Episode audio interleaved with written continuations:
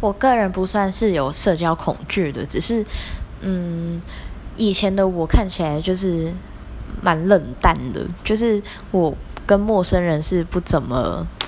就是我不怎么算是一个好亲近的人。可是到了后来，就是比如说到台湾留学，然后再加上到。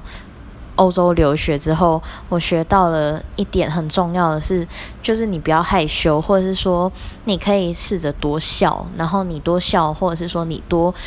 主动跟对方讲一声 “hello”、“hola” 之类的，打个招呼的话，其实社交上我觉得也没什么大的问题，除非真的是你非常紧张了，不然的话放轻松一点点，其实是我觉得很简单的。后来是觉得多练习就好了。